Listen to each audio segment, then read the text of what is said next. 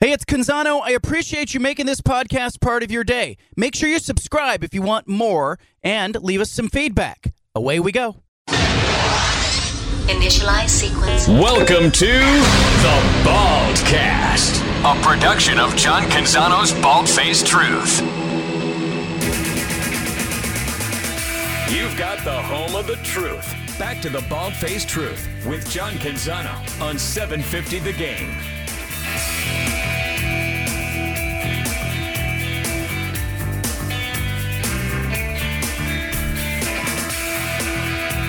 Portland State coming off a 42 to 7 loss to Weber State over the weekend. Play at Idaho this week.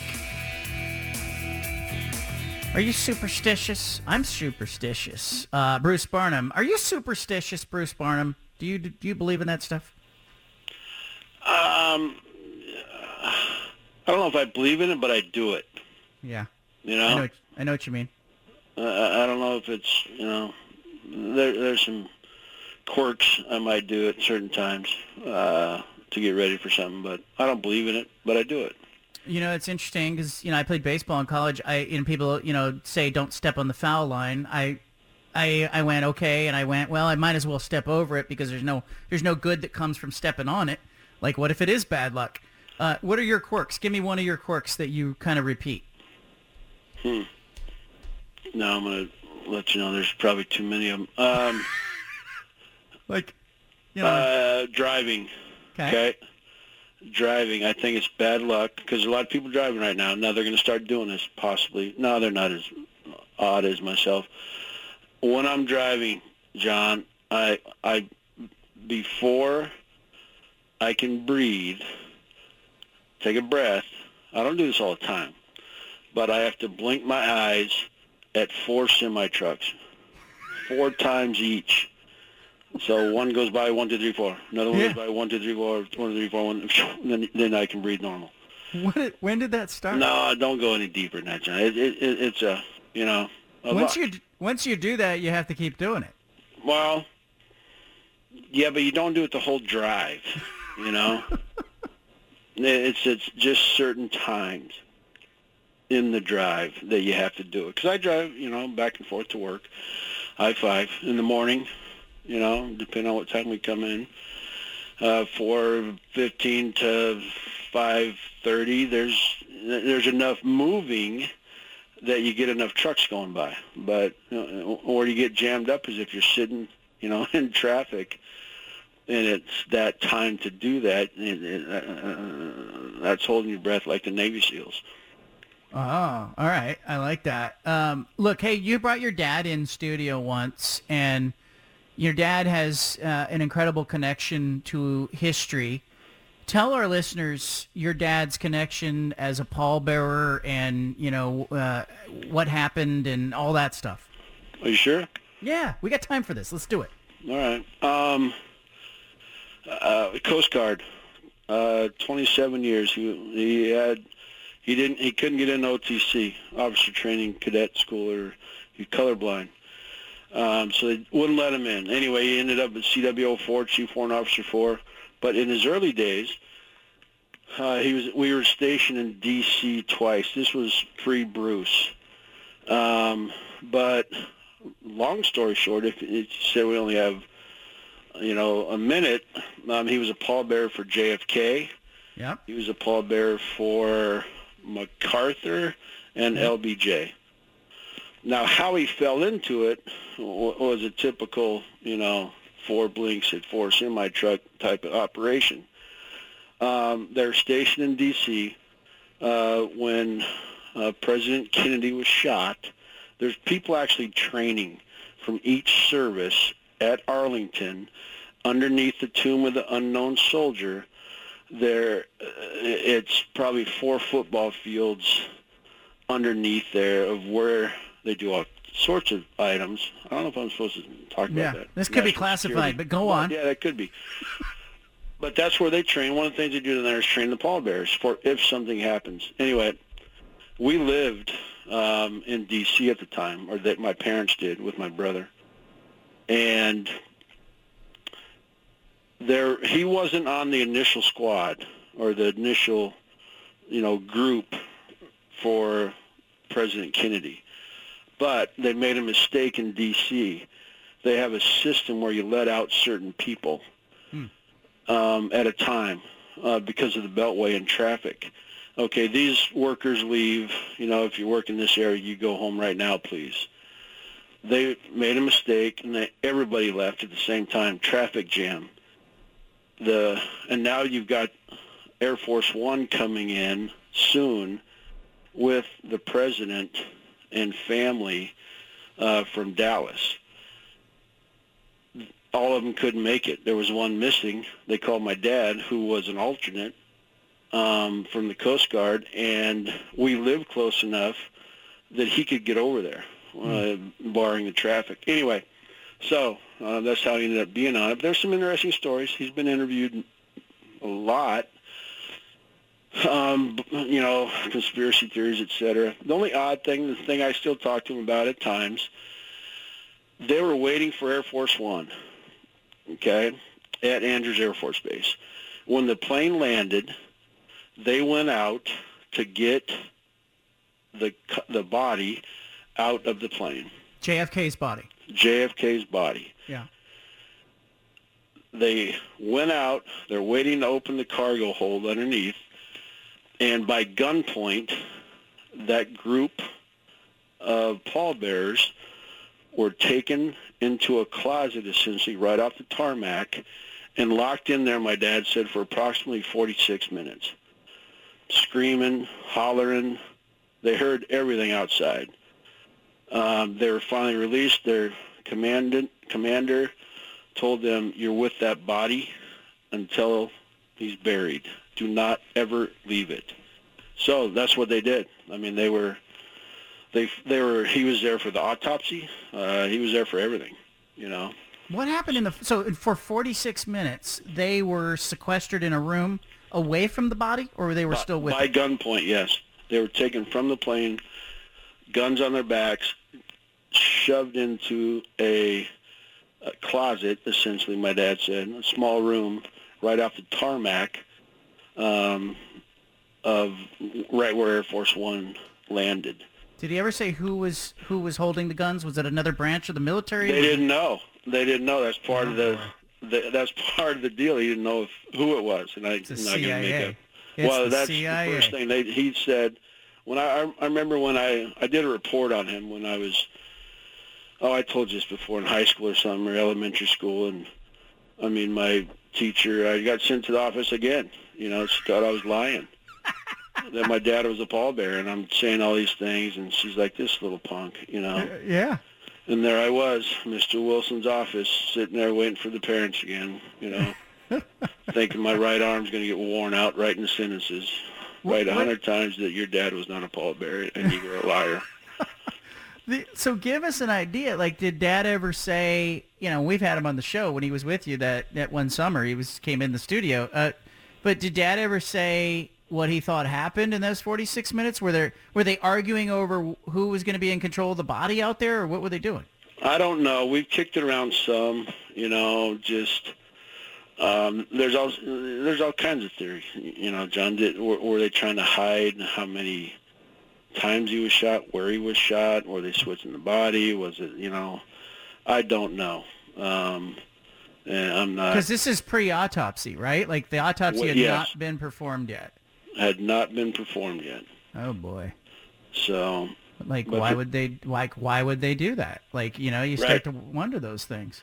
That's the one thing he said he couldn't. You know, he tells stories and they take then he takes you through the entire thing on oh how they were practicing the you know the day before you know the um, the entire uh, procession.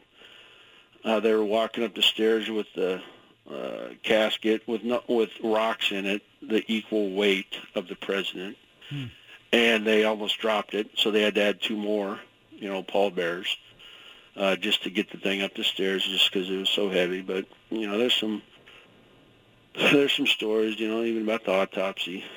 Um, you know, seeing um, who was it? Who who was it? The uh, um, the son that saluted. Um, in the Okay. famous picture. Kennedy's son. It's uh, was that? Um, Robert. I, I think it was John. It was, John. It was It was John. John. Yeah, yeah. He remembers John.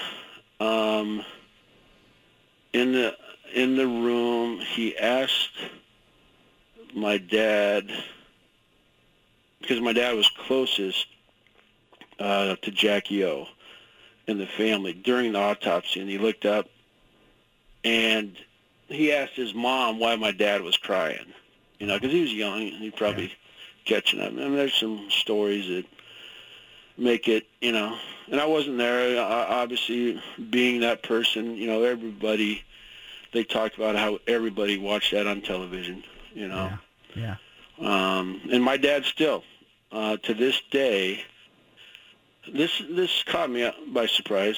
Um, they're back. They built a, a place, a retirement place, where they grew up, and he probably gets, um, I would say, five. Seriously, about five a week, two to five a week. People wanting his autograph on some piece of memorabilia of JFK, uh, you know, from that time, just because they see, you know, he's one of the still surviving pallbearers, and he still signs it and, you know, writes them a note and sends it back. But there's some pretty cool pictures. Uh, the government, every picture that was taken that day, uh, John, by the government, um, the pallbearers got a copy of because they were part of it.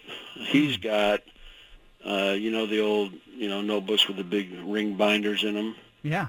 I think he's got about six or seven of those jammed. They're almost, you know, six inches, you know, thick of side by side uh, black and white photos of that day. There's some pretty cool shots in there. Let me ask you. We're talking to Bruce Barnum, the Portland State football coach. Uh, uh, you're sitting around with Dad over the years. You know, I I remember when uh, the JFK movie came out, and I went. I bought the book on the trail of the assassins, the Garrison book. He was the prosecutor who brought charges. Did did did Dad? Does Dad believe that Oswald was the killer? Does Dad have a thought on that? He, no, ne- never. He doesn't. Uh, the conversation w- was brought up by Kevin or myself. It was never brought up by Dad. He didn't. uh, If if you just hung out with my dad and you were his friend for a lifetime, you wouldn't know he was a pallbearer. Um, you would have to hear it somewhere else and ask him Yeah. you know, about it. He he won't talk. He doesn't talk about it unless asked. He's, been that way since you know I've known him. It pushed me to one of my majors. Undergrad was history. Just you know, Yeah. Fascinating.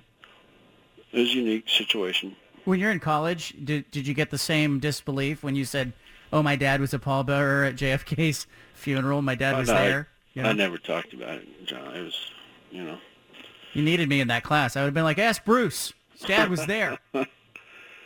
It's crazy. It's wild.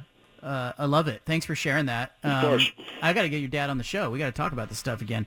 Um, let's talk football a little bit. Weber State got you guys. Uh, you Yeah, got I, you got Idaho this week. Feels like you're going to find out where you are in the conference pretty quickly because Idaho, Montana. You you've seen Weber State, Montana. You got you got Northern Arizona. But uh, how are you feeling this week as you go to Idaho? Um, they just beat Montana. They haven't done that since 1999 at home, and I know that's a pretty cool feeling. We've done it. We did a couple few years ago, and um, I'm, you know, combine that with they're playing with a lot of confidence and emotion right now. That that adds to the game. Uh, we need to match that. You know, um, I've been. Uh, we're getting some guys back right now, so uh, I like still our practice today was focused. My guys know the what they've faced. You know what I mean? They know Yeah. they faced two top ten teams in the country. Um, or no, Idaho's 17. They're not top 10, or they have. I'm sorry, Weber and Montana. We're top five. Now they another one, but you know, uh, it's uh, welcome to life. Short memory. Click onto this one. Um, we're putting a game plan together. We're adjusting some things. And still, I feel as a, a coach with my quarterback, you know, uh, trying to get him what is his best game, you know. Um, I, learning what he can do and he can't do, uh, learning who he is a little more because he's the guy running it. Um, and I like what I like the package we have now. I think I gave him too much last week. You know, he had a great game against Northern Arizona, then Lincoln, and I think I gave him too much. I gave him three-year guy stuff. Uh, when you was, say that, when you what do you mean? Is just too many plays, too much complication, too much on him to make calls at the line of scrimmage? What's too much? Uh, movement, um, motions, shifts, etc.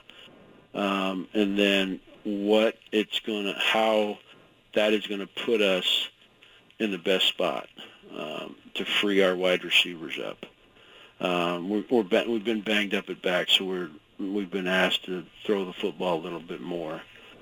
Um, my just my backfield's taking a hit. That'll be fixed this week. I'm getting some guys back, but um, maybe ask him to do a little too much just as far as that. Now, when we go here, you know, two two by two or empty to this shift, and then this movement is going to free up this side to cover one, but to cover three max, you're going to do this. I, I think I overloaded him. You know. So. Yeah, it's interesting because I, you know, I hear that when you see coaches who you know, when you watch a game and you see a bunch of motion, a bunch of shifts, I mean, it's extra stuff that the quarterback has to think about because you obviously don't want the ball snapped. You got to that guy's got to know where everybody right. needs to be, right? When right. the ball is snapped. So you're just giving him some extra things to think about. And then he has to execute, you know, whatever read he has if if you're throwing the football, and also in the run game. You know, I knew I overloaded him a little bit when we uh, we run read zone right? There, there, a lot of teams do it now. Um, Urban made a living off it. You know, starting uh, got famous for it at Utah, and then moved on to bigger jobs, and that's the simplest read in America. And when he was when he was not a hundred percent on that one, I knew you know I gave this kid too much.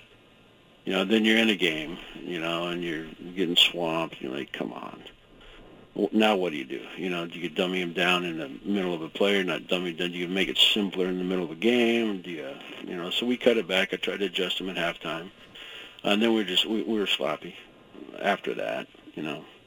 And I know, I know everybody wants to have this great playbook and be super creative and whatnot, but I, you know, over the years I've talked to coaches who say, you know, that ideally you guys master plays and you're kind of at the point of the season where you know you should start to have some things down. Um, how big do you want that playbook to be? Um, it depends on your people, but uh, I've always been the simple guy. John, we're going to run this play, um, say 34, 35. It's read zone. We're going to do it, but we're going to do it out of. You're going to have so many looks at that, and so many different edges, and your defensive end. Uh, that's who you're kind of playing games with when you run that play, because the play essentially it's an option play, but it allows you to not block everybody in the box. You can take one away, and that's the guy that you read there, you know, a la read zone. Um, but you can do all kinds of stuff with that, from loop motion to rolling the secondary to doing it out the back gate you know, as you're done everything out the out the front gate, you can switch up motions. You can slip, slip. You can motion both. We did that once. We you know slip both guys, and you can make that one play look like uh, you know 30 different things. That that's what we've always done here. Um, so um, it, it's I think the simpler the better. Here here's kind of what we do. Stop it. Let me ask you something because uh, this doesn't have to do with you guys, but I was watching USC Oregon State uh, the game again. I went back to kind of look at what USC was doing, and I noticed that you know USC played Utah this last weekend, and USC used a whole bunch of motion. In the Oregon I, State, I, I, saw part of that game. Yeah, it, USC Utah DVR. Yeah. All right, so the Oregon State game though they did not, and part of it was maybe the crowd noise inside Reser Stadium. I don't know, but it was super loud that night I noticed that USC used almost no motion against Oregon State, and they struggled. They struggled to get guys open, and the secondary for Oregon State covered well. Is crowd noise a factor when you're using motion? You're on the road. Yes, it is, because you have to time up those motions, especially if you're crossing the football. If they're crossing the football with it and they can't hear it, a lot of guys now are going on clap, or if it's really loud, they're, you know, they're going on the knee or the hand down. Um, and crossing the ball motion, if it's loud, it deletes that. Um, because you're afraid, obviously, the center's going to be a little delayed as, you know, he sees it, looks up, motion screaming in. Uh, I mean, it's probably every coach's fear that that ball is going to hit the motion guy and, you know, be a turnover. Interesting. So, yeah, I mean, it affects cross the ball motion. I don't think it affects motion out outside. All right, you got Idaho on Saturday. Then uh, you go to Eastern Washington. You're back home against Northern Colorado. Next, uh, those are your next three. Uh, we wish you the best in those. We'll talk to you again next week. Thank you. Thanks for having uh, Portland State on, John. Thanks for talking about all the conspiracy and superstition as well. It's fascinating. Thanks, Bruce Barnum. Of course. Bye. All right, there he is. Steven, I was on the edge of my seat. Yeah, I mean, I feel like we got some information that maybe wasn't supposed to be out there, right? Like, I was I was expecting like the FBI to call the studio or something. I actually got a call from the CIA while he was talking. No, I, it, you know, it, I expected the, the the radio would go dead. You know, all of a sudden I'd be like, "Hello."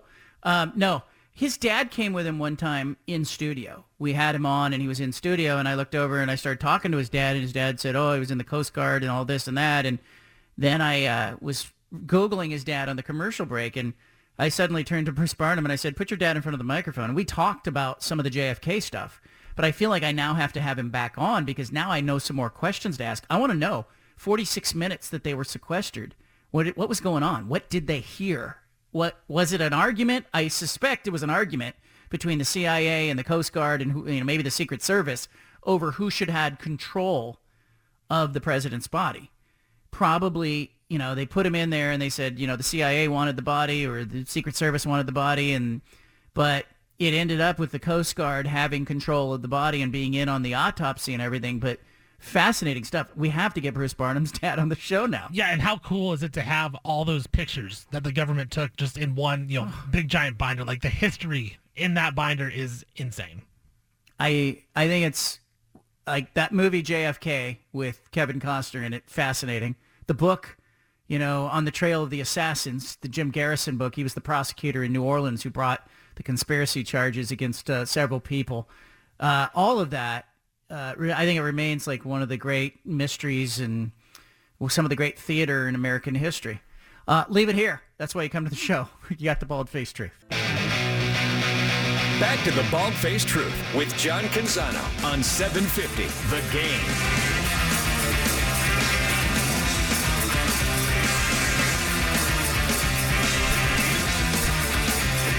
So I just got a uh, during the commercial break doorbell ding dong. I'm in the uh, studio, at home studio, uh, broadcasting this radio show uh, Monday through Friday, and uh, doorbell rang, ding dong, and I thought, well, there's a commercial break, like I can grab that real quick, and uh, and I was also expecting a FedEx delivery because University of Oregon and Oregon State will both send credentials and parking passes via uh, either FedEx or Postal Service or UPS or whatnot. So, but I knew FedEx was coming, and uh, in part because uh, if you are subscribed to me at johncanzano.com, you are receiving not just my columns uh, every day and what I'm writing, and you don't, you know, it gets delivered direct to your email inbox uh, every morning when I write. Like Chip Kelly, I wrote this morning about Chip Kelly in Oregon you got it in real time. You get it before anybody else gets it, and it's there waiting for you at your leisure. But um, you not only get that, but you're getting these photo galleries over the over the weekends. I don't know, Stephen, have you seen any of the photo galleries that have gone out on games? Are you a photo guy?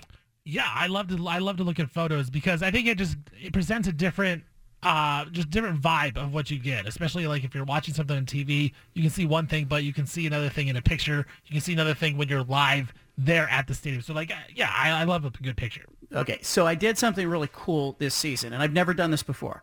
And I've only done this because since I went rogue and I went on my own and I'm doing my own thing, I just thought, you know, part of it is I'm I'm painting a picture with my words at games and I'm writing columns, but I wanted to have photos that you couldn't get anywhere else with my columns that you can't get anywhere else. This is the only place you can read me, johncanzano.com. So I hired uh, Serena Morones, who's a fantastic photographer. She's a fantastic sports shooter.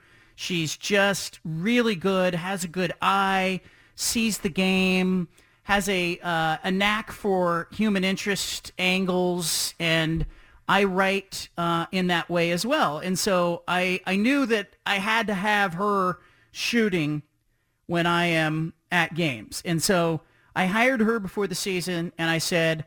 I want you on any game that you can make, and here's the whole schedule, and here's where I'm going to be, and let me see where you are. And, you know, she, that's why she was at Oregon, Georgia, in Atlanta, shooting for johncanzano.com. And her photo gallery off that game was fantastic because it's not just the photos of the game. It's like Marcus Mariota on the sidelines and Phil Knight on the sidelines. And it's Dan Lanning interacting with his players and Dan Lanning shaking hands uh, at midfield with uh, Kirby Smart. And so she she gets the stuff that's outside the game. So she shot that game, and then she shot the Eastern Washington game. She shot several games. She shot the USC Oregon State game earlier this season. Uh, but I but it gave me an idea because the reaction from readers was robust. People were going, "I love this. Like I love the fact that you're telling a story off a game with your column, and then there's this whole photo essay element as well that goes with it." And and uh, and I and I respect the photographers, and I think photographers sometimes don't feel respected when they're working for other media outlets because the pictures are seen or viewed or treated as a secondary element. And so I said, no, no, no, we're going to have these photo essays where I'm to we're to publish like 30 of your photos off the game, and people can just look at the photos if they want to, or they can read my column and then look at the photos. So then I started doing something fun. I said, you know what? Why not just go around the Pac-12? why not find photographers in other cities who want to shoot games? And so, uh, you know, Taylor Balcom, who it, shot the BYU Oregon game for JohnCanzano.com, is also shooting the UCLA Oregon game. Um, Tim Healy, who is a great sports shooter, he shot uh, last weekend. He shot Washington State, Oregon State at Reser Stadium for JohnCanzano.com. Rob Gray, meanwhile, same day, was in Salt Lake City shooting USC and Utah. Michael Christie, a week before that, was in Tucson shooting Oregon at Arizona. Uh, Ian Crimmins, uh, who's located in Pullman, uh, shot Oregon at Washington State for JohnCanzano.com. So I, I looked at this and I published this yesterday. And if you read my piece yesterday on the officiating, I wrote about Pac-12 officiating. Uh, it's a column that is titled Pac-12 Officials Need to Say Less. But if you scroll down that column towards the end of the column, you get uh, links to every single photo gallery this season. And I had not figured out that I already have shot 11 Pac-12 games. So you can get the galleries and you can see all these great photos. And a lot of the photos are of fans, the bands, cheerleaders, the players, the action, the coaches. It's everything at games. And it's a really cool installment. So ding dong, doorbell rings. Uh, I know I have a FedEx coming it's Oregon. It's bringing the photo credentials and it's bringing the parking passes for Oregon's game against UCLA, and I have them in my hands right now. Uh, I've got these. Uh, I've got the passes. Uh, I also have somebody shooting Oregon State's game, and you know they'll get their credential. But I always like to tell the delivery driver thanks if I see the delivery driver, and we have this kind of these stairs that lead to the house, and you know he had left the FedEx envelope on the doorstep, and he was down uh, near the sidewalk and he was getting back into his truck and I yelled, hey, thanks. And the guy whipped around and he said, I loved the story on your piece yesterday about you losing your shirt. This is what I'm talking about. My people who are out listening to this show. If you're listening right now, you're my people. I know that you work jobs or you have kids or you uh, take care of somebody in your life. I know you do. I know that uh, you're educated. I know that you're smart. I know that you're uh, probably a sports fan because you're listening to a sports radio show. But one of the things I love is that like I feel like there's some real synergy between what we're doing on the radio and what I'm doing at johncanzano.com. And I told that story yesterday about, uh, I did it in print in that same piece where, you know, I'm in Salt Lake City. I'm covering this game. I had a blast covering the Utah USC game. It was a fantastic football game. Wrote my column on Deadline. I'm leaving the stadium. Pat Forde of Sports Illustrated's walking with me. Uh, and I got the sense from Pat that he, he had a long walk to a dark parking lot. I got the sense that Pat didn't want to walk alone. He never said that, but I just, it's a feeling because he kind of lingered. And he said, are you walking out? And I said, yeah. And we walked out together. We went down the elevator. We went outside Rice Eccles Stadium and and then we got to like the sidewalk and Pat said, where did you park? And I said, I'm getting an Uber. I'm like a block away. And he said, oh, I'm in this parking lot. I got to walk to this parking lot. And I said, hey, safe travels. Catch you later. Well, I went, it, it, the wind was howling. I mentioned this yesterday on the show. The wind was just howling. It was like 35 mile an hour winds and it was cold and I had a sweatshirt in my bag, but I had on this button up collared shirt. It wasn't like I could just put the sweatshirt over it, but I had a t-shirt in my bag. So I decided to change outside in the howling wind and I stopped at kind of this bus kiosk that had semi-shelter, but not all the way. And I told the story yesterday, but I'm going to tell it again. But I unbuttoned the shirt and I took it off and I was just about to change into the t-shirt when a gust of wind ripped that shirt out of my hand and it sent it flying down the street. And if it weren't a shirt that I had just bought, I probably don't go running after it. If it's like a cheap shirt, I'd probably just go easy come, easy go, and I just put on my t-shirt and forget about it. But I was like, damn it, I just bought this button-up shirt. I'm not get I so I went running after it. And I ran down the street and it was one of those things where you're trying to grab it and it's tumbling along and you I slammed my foot on it. It's got a giant footprint in the middle of it now and I stopped it and I walked back and but I noted to myself as I was doing it that I had a smile on my face. I had a smile on my face because it was so absurd. It was just ridiculous. Shirt blowing down the street. I'm outside the stadium. There's no one around. It's dark. It's cold. And the fact that the FedEx driver said, I loved the story about your shirt, it means the world to me. It, it means the world to me that you read. It means the world to me that you listen. It means a lot to me because I'm having a blast on this show. I'm having a blast writing at johncanzano.com. But like there's some synergy that did not exist in my life before that is there now. And I'm just having the best time with all this stuff. So if you want a subscription, go to johncanzano.com, get a free subscription, get a paid subscription. I don't care. Whatever works for you works for me. Leave it here. We interrupt this broadcast with a special announcement from the Bald Hey, sorry to interrupt the podcast, but if you want to listen to more of the Bald Face Truth Radio Show, including more of this segment that you're listening to, make sure you subscribe on SoundCloud and iTunes to the Bald Face Truth Radio Show. Thanks for listening.